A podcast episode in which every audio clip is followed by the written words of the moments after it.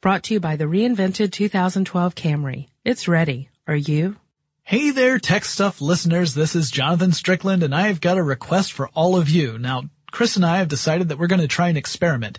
We're doing our first crowdsourced episode of Tech Stuff, and we want to know what your pick is for the worst video game of all time.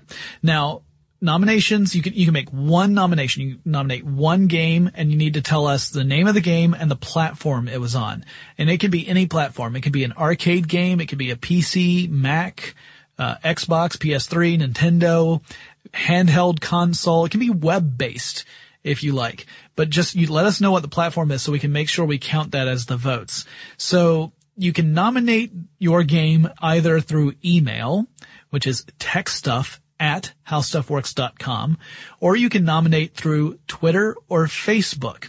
And we're going to put a uh, cutoff date on this. I, I want to have the episode go up by the end of September of twenty eleven.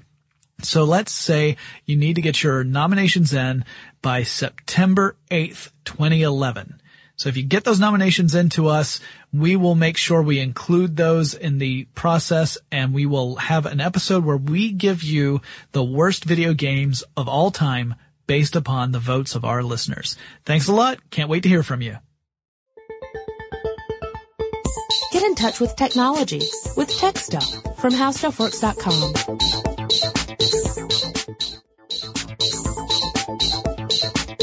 Hello again, everyone. Welcome to Tech Stuff. My name is Chris Paulette, and I'm an editor at how stuff works dot com. Sitting across from me, as usual, is senior writer Jonathan Strickland. Butterfly in the sky. I can go twice as high. Nice. Thank you. Uh, you know, originally we were talking about the possibility of doing an ebooks podcast, and then we realized we've done an ebooks podcast, but we really haven't talked about a lot of the developments in publishing since then. That's right. And, uh, and we had some listeners on Google Plus. So here's a, a little note from Google Plus.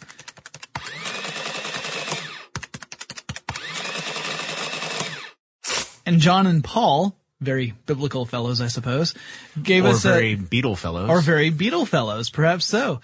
But both John and Paul had asked that we, uh, talk about ebooks and e-publishing. Uh, John was very insistent. Uh, by the way, John, we do have an episode on ebooks, which I had completely forgotten about. Um, I believe Chris did as well. And yep. we just, uh, this morning as I was, as I was looking at my notes, I realized, wait a minute, this sounds really familiar. And sure enough, we have done one. But yeah, we wanted to talk about sort of the back end, not from a technological perspective so much as from sort of a, a business perspective, uh, about, uh, publishing, what publishers do, and how that's starting to change in the ebook era. Yeah. So I guess first we should just start talking about what publishers do. Okay. Yeah, that that's actually a good question, uh, especially because a lot of the, the uh, discussions I've read recently, uh, and when I say recently, I would guess probably, I think I'm thinking about probably the last year. Uh, because ebooks have become a lot more popular. Oh, yeah. Uh, you see, uh, news reports from Amazon that they are outselling paperbacks now. Yeah, I think it was, uh, like for every one hundred paperbacks Amazon sold, they'd sell one hundred fifteen ebooks. So it's already matched and outpaced the, uh, the dead tree version of, of, uh, books. Yeah. But the thing is, a lot of, in a lot of cases, the electronic version of the book costs close to, if not as much as, or in some cases more than, um, the uh, the price of a paper book, or P-book, as I like to call them. Mm-hmm. Um, and people go, what the heck is going on here? If this is just bits and bytes, it doesn't take up any floor space. You don't have to design uh, a special cover for it.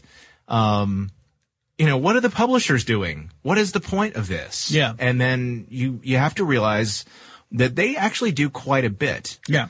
So let's, let's look at it from, uh, let's, let's take electronic publishing out of the picture right now. And, and just talk, talk about, about publishers and what they do. Okay. Uh, from a traditional standpoint. So traditionally what a publisher would do is, uh, you, you have, you have your authors. These are the people who are creating work, right? Mm-hmm. They're, then you've got editors who are editing the work, making sure it, it, it's, uh, um, worthy of publication. Right. Now the publisher is the, the entity that takes that work and produces it in a mass production, uh, kind of way and then so they, they're into production, they're into distribution, in that they uh, find buyers that buy up uh, y- several units of books all at once. Mm-hmm. So bookstores really is what we're talking about here. Right. Publishers look for bookstores, outlets to sell these. So the, the publishers' customers are really bookstores. They're not really readers. Like you and I aren't aren't a typical customer of a publisher. Right. But rather a, a Barnes and Noble, or until recently, a Borders would be a customer of a publisher.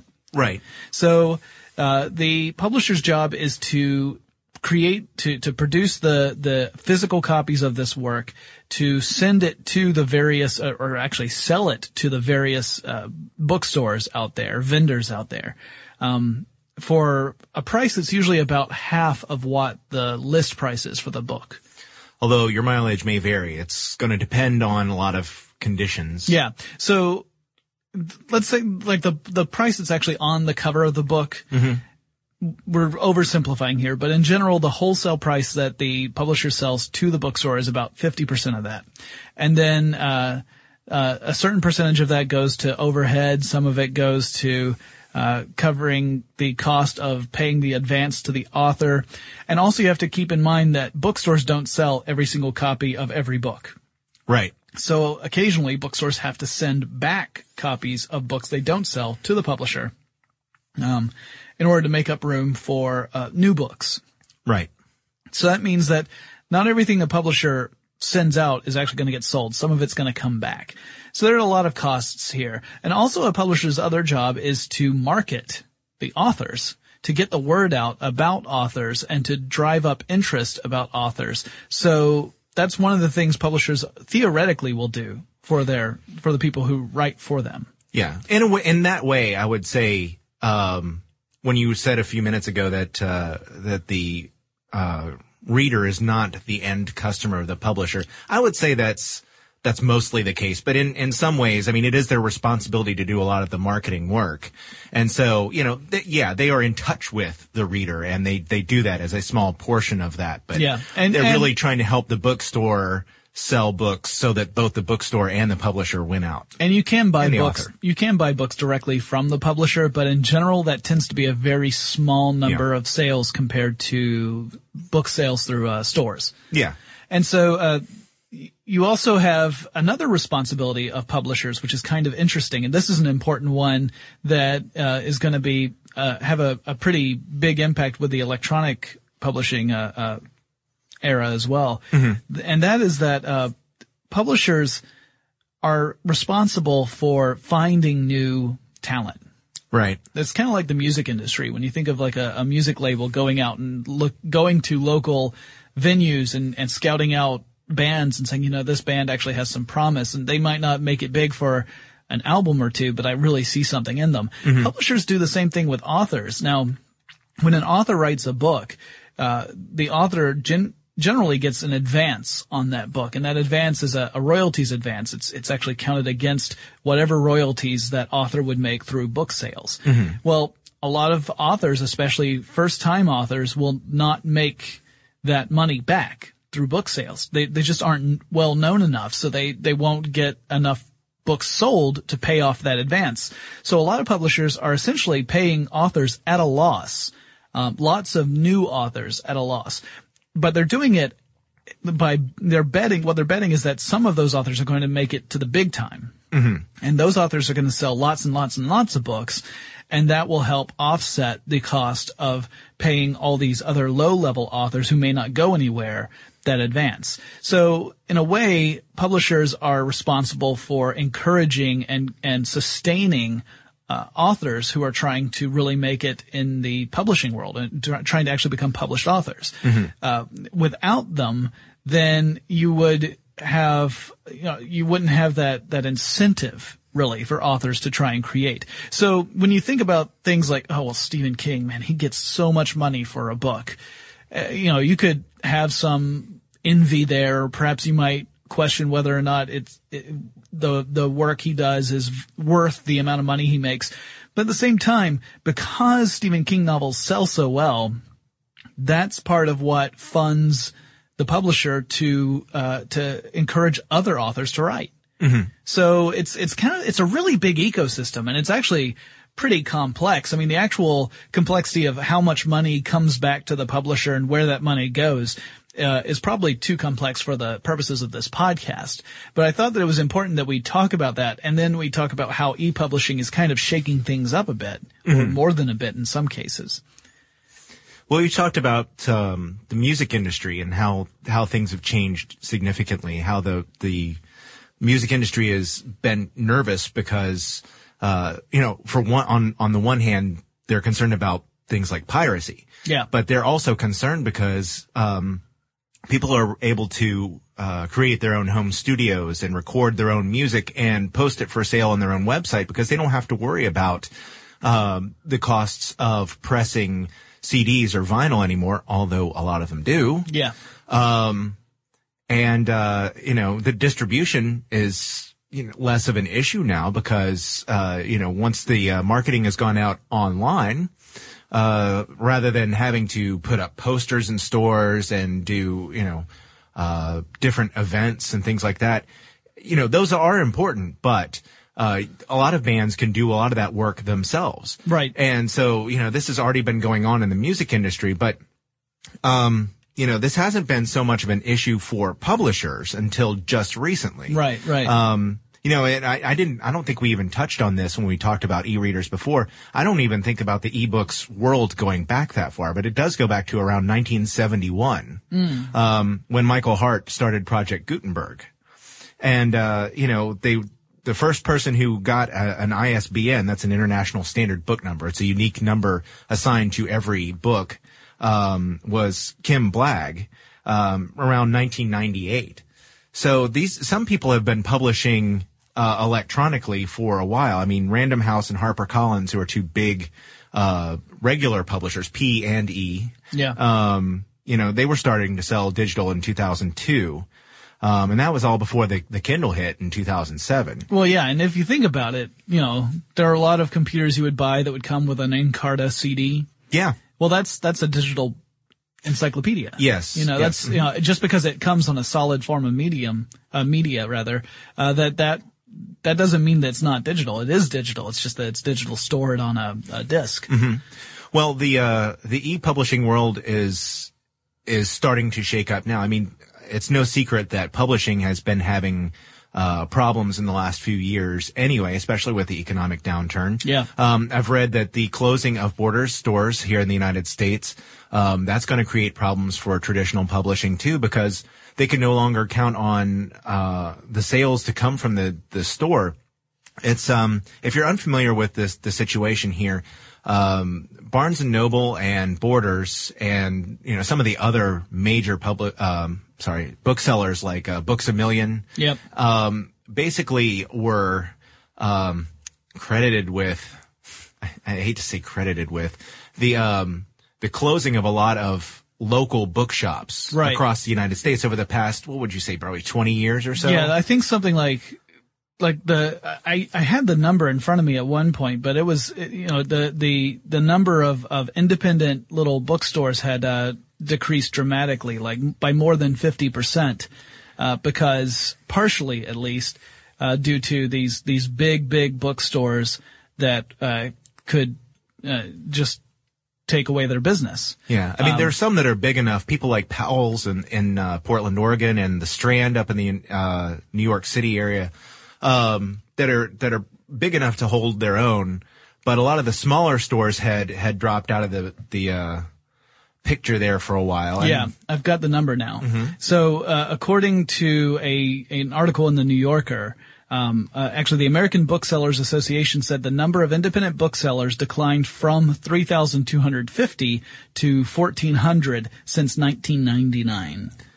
Okay, then. So that's, you know, more than fifty percent. And I read an article about the closing of Borders that said that publishers are going to have to cut their print runs because they no longer have Borders stores to help them distribute their books to readers. Right. Um, and that's causing more turmoil.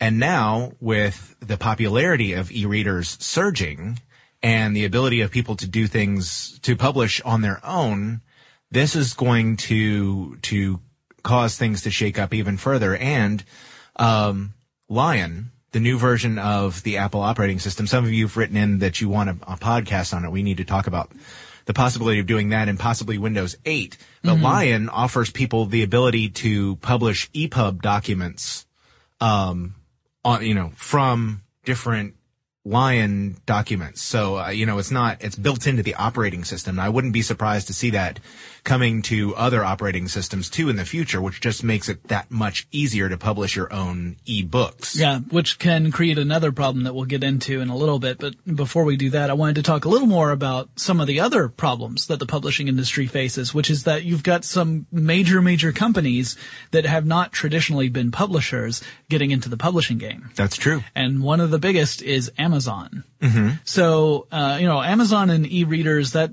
those two terms go very well together because we are all familiar with the Amazon Kindle, which revolutionized the electronic publishing industry. Yeah, there were a couple uh, ebook readers before. Um, I first became acquainted with uh, Rocket eBook and Softbook back mm-hmm. around nineteen ninety-eight. Mm-hmm. Um, but they were really expensive and there just weren't a lot of books at the time. Right.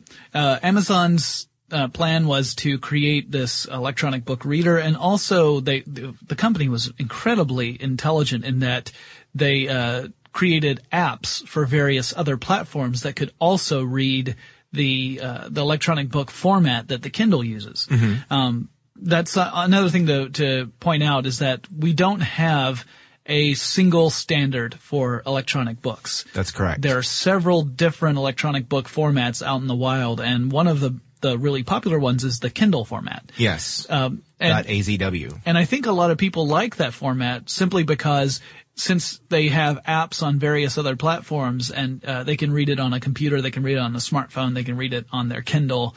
Um, that sort of, of uh, utility is a very high selling point, although some other companies like Apple have done a lot to try and undermine that Uh, in some ways with their own policies. We'll get into that as well because that also mm-hmm. plays a role in publishing. Yeah. So what makes publishers a little nervous, or really a little nervous is being kind, really scared of Amazon? Uh, one of the things was that Amazon for a while was really adamant about dictating what the price was going to be for an electronic book. Mm-hmm. And Amazon's decision was that it was going to be nine ninety-nine for a new release, yeah. uh, which – Uh, publishers were not thrilled about. They did not like the idea of an, a vendor being able to say that this is what the price of ebooks needs to be, because it meant that if that got into the minds of the consumers, that people would expect all electronic books from that point forward to cost that much. Right. You know, so it's reasonable. Right, right. It's like just like if you were to get something for free for several years and then find out that you have to pay for it, there's going to be that reaction of, wait, what? Just last week I got this for free. Why are you making me pay for it now? Same sort of thing. It's like, wait, what? I just bought that book for ten bucks last week. Why are you asking for sixteen bucks now? I'm sorry. I was seeing pictures of the New York Times in my head. Yeah. Um, so, so what Amazon was doing was actually pretty interesting. It, yeah. it was, it was kind of, uh, Amazon does some pretty risky moves. And what this move, what Amazon was doing was they were, the company was buying books. Just like any other bookstore, like even digital copies, it was buying digital copies of books, just like any other bookstore, mm-hmm. paying the the uh, the wholesale amount to the publisher, and then that wholesale amount might actually be more than nine dollars and ninety nine cents. But Amazon would just turn around and sell it for nine dollars and ninety nine cents, meaning that they're taking a loss on the sale. Yep. But they're doing it in order to build up that market share, to to attract consumers to using the Kindle platform and purchasing books through the Amazon electronic bookstore. And if they could hook enough people doing that, and they do it by selling books cheaper than any other vendor is going to sell it, because no most other vendors can't afford to cut the Uh, the price that much and take a loss in every single unit sold. Right. Amazon can. Uh, the, but the idea was that maybe Amazon could eventually get what effectively would amount to a monopoly on the electronic books market. Mm-hmm. And, uh, you know, uh, the publishers did not like this at all. And in fact, we really saw this come to a head when, uh, Steve Jobs announced the iPad and iBooks. Yes. Because then you saw five out of the six major publishers sign on immediately with Apple to provide books to the iBooks library and the price was no longer limited to nine dollars and ninety-nine cents. However, Steve Jobs was very firm in that it would not go over, I think it was fourteen ninety-nine per book. Yeah, they uh they it's a, a different pricing model, and the publishers are getting a bigger cut. Right. Um And Wait. there's an agency fee that, that Apple gets out of it. Yes. Mm-hmm. Um, yeah, about uh, thirty percent, actually. Um, so uh, the thing is, w- with all of this, that uh, you may be saying, well, you know, so what is all this this price? It goes to all those people we were talking about before, the editors, the publicists. Um, there's not the cost of printing or distribution. Um, I mean, yeah, this completely falls under, and, and it's... You know, we use this a lot, the long tail that Chris yeah. Anderson talked about, because um, books never ha- ebooks never have to go out of print. Yeah. You, they can be there, you know, taking up whatever space they're taking up on right, the hard drive right, forever. It's brilliant. Yeah, as long as you have a a, uh, a a good program that can take a master copy and create a user copy from that master copy that makes that user copy unique in some way, because almost every single form of uh of of uh, uh, uh ebook file format that the major publishers want to use will have some form of D R M on it. Mm-hmm. Yeah, you know, um, to, to try and prevent pri- piracy. Yes, as a matter of fact, when the uh, uh, the book sale goes through, um, there's a little bit of metadata that's encoded in that file that keys it to you. So you know it, it's it, that's how people know on some digital files that they have been corrupted, is because that information is still embedded in there some yeah. way, and the, you know they've been cracked. And, uh, it is possible, but, you know, they, they, that's how, if you open a book on your e-reader, um, yeah, well, we were talking about, uh, the different readers. We didn't talk about the Nook. Right. That was one of the features of the Nook, was you were able to lend a book to a friend with another Nook. So, um, the D R M says, well, hey, this is, uh, this is Jonathan's file. Um, and Jonathan, you know, allows me to read it, and I get the three weeks, I believe it is, on the Nook. Was it? I thought it was two. It, it may be in two. Well, however long it is. Yeah, it's uh, it authorized period. for a specific set p- period, and after that period, uh, the book is no longer available on the other device. And also, I think during that time, the owner of the book cannot read the book. That's correct. Right? Right. So it's almost like it's a physical book, in the sense that if I lent Chris a physical copy of a book I have, I could not read that physical copy unless I came over to Chris's house and stood behind him and looked over his shoulder. And trust me, he hates that. So uh not, never s- again. Knock yeah. is all I'm saying. You get stabbed in the thigh once with a fork, and you do not need to tell me twice, mister. So, but yeah, that's all done through D R M. Yeah. And, and so... You know, there, there are costs associated with doing this, and, yep. you know, sure. that, that's why they're, they're trying to recoup those costs. They're trying to make a profit, because a lot of these are public companies. And also, their business was built around a different model, and to completely shift everything over, you could argue that the electronic model is much more efficient, and therefore your costs would decrease dramatically, and therefore you would be able to make, uh, Uh, as good or better a profit, even if you cut your prices, just because your costs are lower. But you have to remember, you're talking about revolutionizing an entire industry, which is not something that's simple to do. Um, and also, there is still a demand for printed books. There's not like that. It's not like the demand for printed books is completely vanished. No. It's so you have to balance that out. Like, how much focus do you put towards your electronic publishing, uh, uh, arm of your company versus your physical publishing. Mm-hmm. But, uh, but also, just to get back to Amazon for a second, another reason why publishers get really scared about Amazon is that Amazon has the potential to become a publisher, mm-hmm. in that there is very little stopping Amazon. In fact, Amazon's been talking about doing this, uh, from having courting writers to write directly for Amazon. So a writer writes a book, and then Amazon acts as both the publisher and the vendor. This could theoretically be a very beneficial uh, uh relationship for the author, because mm-hmm. authors, if you if you take the advance out, like let's say that this would really change publishing. Mm-hmm. Uh the advance is the big deal for authors right now. And if you are just starting out, that advance is your lifeblood, because you may not sell enough books to have made that much money otherwise. Now, with Amazon's model, you may not get an advance. Instead, Amazon's model might be you will get a seventy percent cut of every uh every book we sell.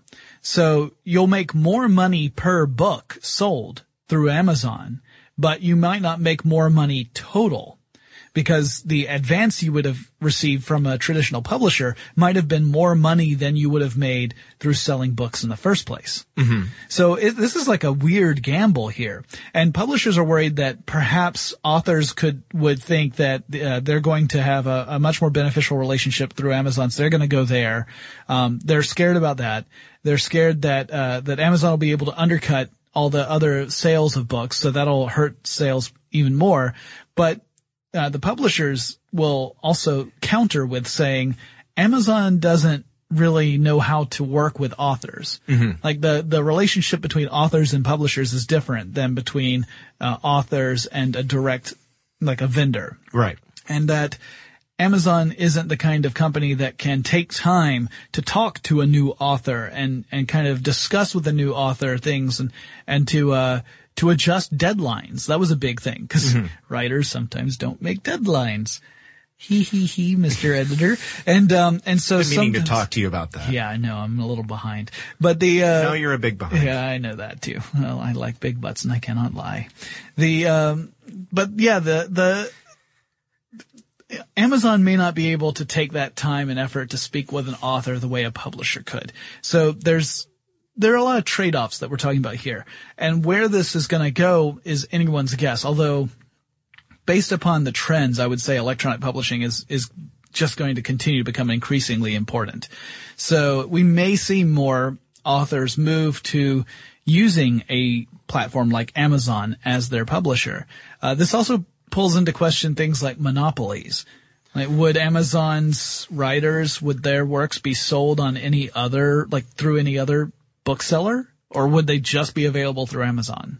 Do not pass go. Do not collect two hundred dollars. Yeah, this gets this gets really complex. Uh, and and honestly, we don't have all the answers yet.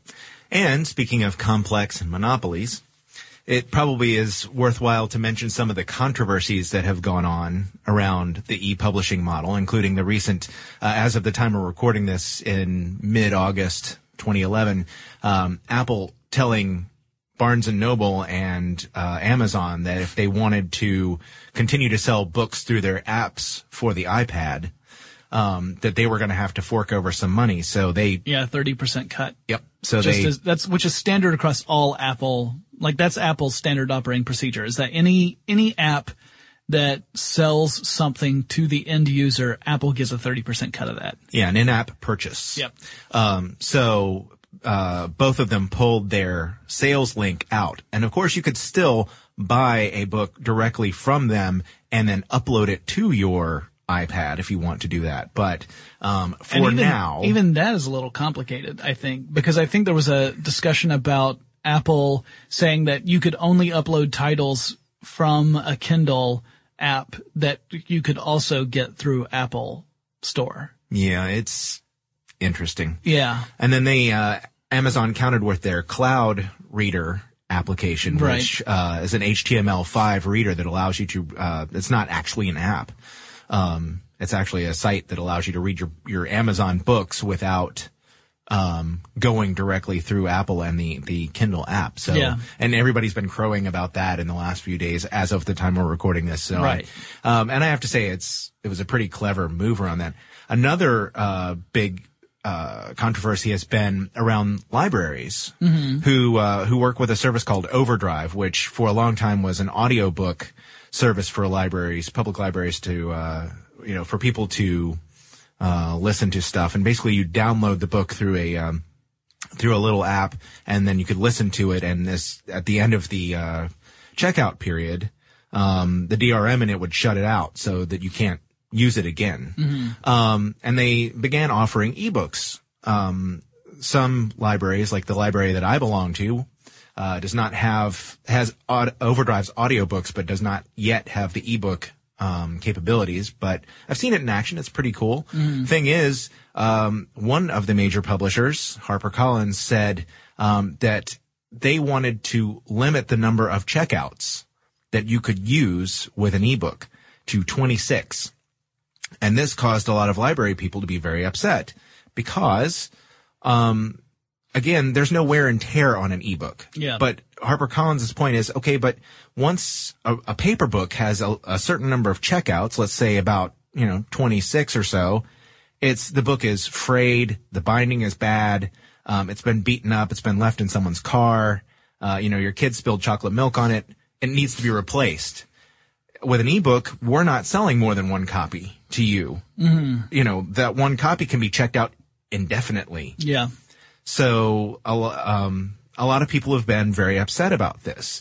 Um, the thing is, I could see both, both sides. Once you bought a copy, hey, you know, you bought a copy. You should be able to check this out, um, as many times as you want to because it's digital and it doesn't wear out. Yeah. At the same time, the publisher is not making anything past the original sale, and a library would probably need to replace that copy, especially if it's a uh, popular book. So I could see. So what do you do? Yeah, I could see a consumer saying, if this were the case with the consumer, I could say the consumer saying, hey, what if I take really good care of my books and I never need to replace them anyway? Then you're telling me I'm being punished for using the electronic format. Uh, there's also the, the concept of windowing, where a publisher will publish the hard copy of a book months ahead of any electronic publishing. And usually this is done for two reasons. Well, three really. One is that electronic books don't count toward bestseller lists. They, well, it depends. Now, New York Times does have an ebook bestseller list, and they have a combined print and ebook bestseller list. Yeah. But not all of them do. Right. There, there are a lot That's of, a recent thing. Yeah. There are a lot of bestseller lists that would only would only factor in hard copy sales.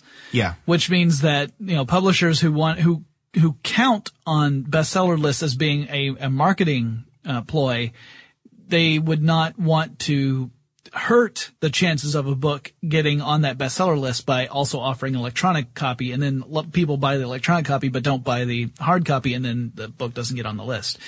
Uh, another was that they just were worried about cannibalizing the hardcover sales anyway, because the hardcovers tend to cost more than the electronic ones. Mm-hmm. And then there's also the worry about piracy, although uh we have seen with books that have either delayed electronic publication or not had any electronic publication at all show up as pirated electronic copies on various uh, peer-to-peer networks from people who have scanned the books in. The flip side of that being people like um, uh, Cory Doctorow, yeah, who have offered um, their ebook version of their book immediately, yep, for free. Yep. And uh, I think Neil Gaiman has also done that. I know that there are several authors who have arranged it so that their books will publish in, in all formats simultaneously. And uh, the thing is, when they've done a trial like that, Uh, a lot of publishers have found that the ebook will actually spur sales of the print book. Yeah. And I have done that. I have downloaded the free ebook and I've started mm-hmm. reading it, and I said, well, you know what? I'd, uh, this was before I had an iPad. So yeah. I was reading it on a computer, and I thought, you know what? I'm, I'm enjoying the first few pages of this book. I'm going to go buy the print book. And I've done that two or three times. Yeah. Well, there's some things that are still easier to do with print books than, than with electronic copies. I mean, it's just, yes, you know, that tactile experience, being able to put, sure, uh, you know, markers in your book. I mean, you can do that with a lot of the various electronic formats too, but it just, it's still, there's something psychologically that's just not the same with that. Mm-hmm. Um, at any rate, The, the whole system of publication is kind of in this turmoil right now. And we really, yeah. really don't know how it's all going to shake out. It'll really, we've got a lot of stubborn players with lots of, uh, lots of clout out there. So it'll really depend on who shouts the loudest and shakes their fist the hardest and who has the most leverage. And, uh, hopefully whatever happens will end up being good for authors and consumers. Yeah, I have, and also for Chris's benefit, yeah, editors. Well, I, I have to say, I think the uh, the publishing industry has been a lot quicker to embrace e-technology than the recording or the movie industry has. Definitely, either of those two. Yes. Um, and and they've they've done so well. I think I think in general, everybody, the publishers and the technology providers and the readers, have all made advances in working together to. to make this happen. There are just yeah. a lot of issues that have to be worked out so that everybody is able to uh, coexist peacefully. Yeah, I have a... Or relatively peacefully. I would imagine that that one of the developments we will eventually see will have to be some sort of antitrust uh, charges against Amazon, because even though there are other players in the electronic books market, I think Amazon's domination is uh, hard to hard to argue. Um, I know that iBooks, when it first launched, had a, a really positive launch, had a lot of interest in it. But from what I understand, the iBooks sales are not comparable to Kindle sales. And I think part of that is, again, what we mentioned earlier in the podcast, which is the Kindle app just provides for a lot of uh, flexibility, since you can read it on various devices. Mm-hmm. And the, the, whereas the iBooks app is a little more limited, and it works great if you have a lot of iOS devices, but if you've got other ones that you would like to read stuff on, uh, that's kind of, uh, you're out of luck if you're using iBooks. Yeah. Anyway, the, the situation is, uh, is changing dramatically and quickly, especially for, uh, industry like publication, which remained unchanged for decades. Uh, it was definitely one of those, those legacy type industries that, you know, the, it, the longer you stay the way you are, the harder it's going to be when you, when changes come. Mm-hmm. So it's actually kind of surprising to see how fast things are changing right now. We'll keep an eye on it, and we'll probably do another podcast in the future once things kind of, uh, shake out a little bit more to see sort of the pathway that we took and why people chose the, the, you know, the different ways to get to where we go. It'll be exciting. I can't wait to find out what I'm reading next. Anyway, we're going to wrap up this episode of Tech Stuff. We've got another one we have to cram in here in the studio before we get kicked out. So what I'd like to do is to invite all of our listeners to submit their ideas for topics that we should tackle in the future. You can let us know in email. Our email address is techstuff at howstuffworks dot com, or you can contact us through Facebook or Twitter. Our handle there is techstuffhsw. Chris and I will talk to you again really soon. Be sure to check out our new video podcast, Stuff from the Future. Join HowStuffWorks staff as we explore the most promising and perplexing possibilities of tomorrow. The HowStuffWorks iPhone app has arrived. Download it today on iTunes. Brought to you by the reinvented twenty twelve Camry. It's ready. Are you?